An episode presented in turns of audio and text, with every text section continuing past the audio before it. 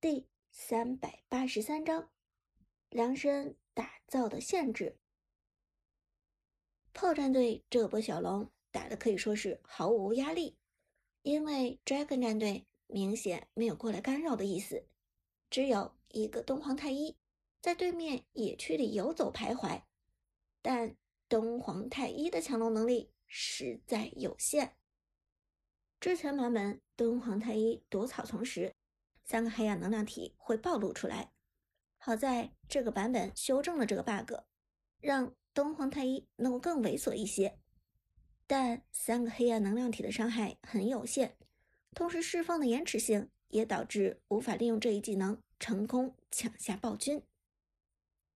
解说看到这一幕，冷静分析道：“我们看到炮战队的百里玄策、明世隐。”和边路的刘邦三个人聚集在河道中进攻暴君，但 Dragon 战队却丝毫没有过来打劫的想法。究竟是前期一击团的时候，炮战队的百里玄策把 Dragon 战队给打怕了，还是 Dragon 战队准备冷静，等到四级之后再继续进攻呢？旁边的搭档解说道：“我猜想 Dragon 战队是等待四级的时机，四级之前 Dragon 战队团战。”并没有太大的优势，但一旦到达四级，东皇太一、老夫子、哪吒这些人的技能将会对炮战队造成相当强势的打击。说话间，暴君的血量已经见底，Dragon 战队这边的东皇太一连忙给出二技能，将身上的三个黑暗能量体砸向龙坑。只可惜百里玄策根本不给东皇太一这个机会，快速平 A 暴击，收割了这条暴君。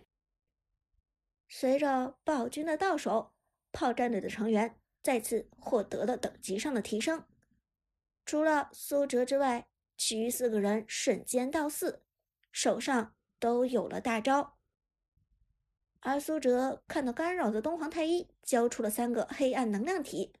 此时又只有三级，立即冷静命令道：“去抓东皇太一，现在是个好时机。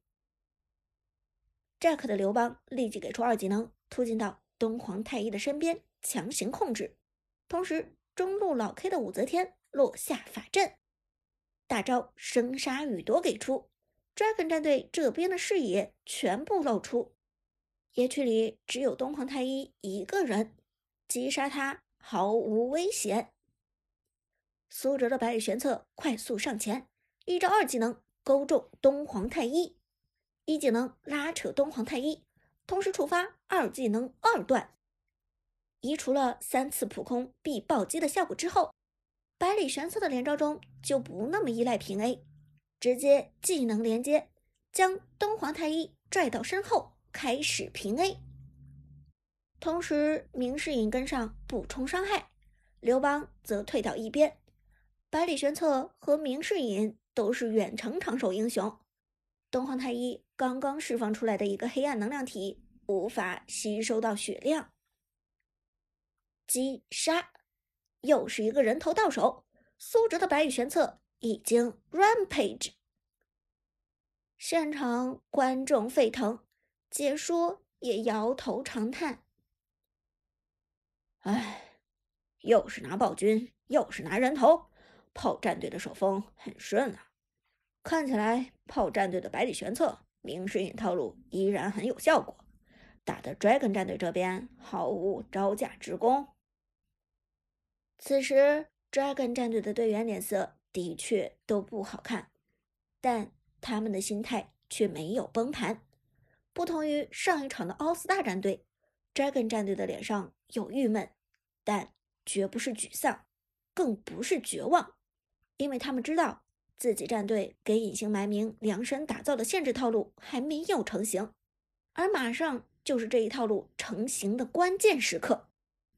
四级，只要四级一到，一切尘埃落定。Lucky 目露凶光，沉声说道：“来吧，昌哥。”一会儿有你好看的，四个人头又如何？我照样终结你。比赛继续。炮战队的经济优势逐渐积累到了一千五百块。不过，Dragon 战队打得不急不躁，双方经济上的差距也一直没有被持续拉开。以炮战队这边百里玄策、明世隐的套路，前期就应该频繁入侵野区，利用前期的优势，必须要及时打出碾压效果来。清空了己方的野区，百里玄策带着明世隐，联动中路的武则天，开始向 Dragon 战队的野区进发。这一波主要针对的是一直潜伏在野区中的达摩，同时也许还能抓住配合打野游走的东皇太一。而炮战队现在不知道的是，野区中的 Dragon 战队早已经做好了准备，在苏哲计算达摩的移动轨迹的同时，Dragon 战队的达摩也在计算炮战队这边的行动路线。百里玄策在收割野区。百里玄策收割完野区，潜入河道。百里玄策进入 Dragon 野区。计算出这些时间点之后，Dragon 战队的达摩连忙点出了信号，请求支援，集合埋伏。于是，Dragon 战队的队员们纷纷过来了。潜伏在野区的有东皇太一和边路老夫子。这两个人的大招都已经准备好，全都是专门为了针对苏哲而设计的。不远处的 Lucky 眼光中也闪过一丝杀意，心中暗道：“长歌，我要让你的英名毁于一旦。”此时，百里玄策和明世隐已经进入了 Dragon 战队的野区，视野探出，苏哲发现一件诡异的事情。靠中路的小野怪野猪还活着，这与达摩那边打野的节奏有点相悖。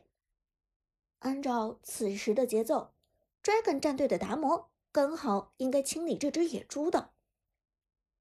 稍加思索，苏哲已经意识到了问题所在，有埋伏，小心！就在这句话说出来的同时，草丛中猛地冲出一个身影。Dragon 的边路老夫子冲上来，二话不说就是一个大招套中了苏哲的百里玄策。果然有埋伏，苏哲连忙反手一招二技能套中老夫子，两个人都被套住，处境完全相同。但就在这时，Dragon 战队又一个人出现了，东皇太一，四级的东皇太一。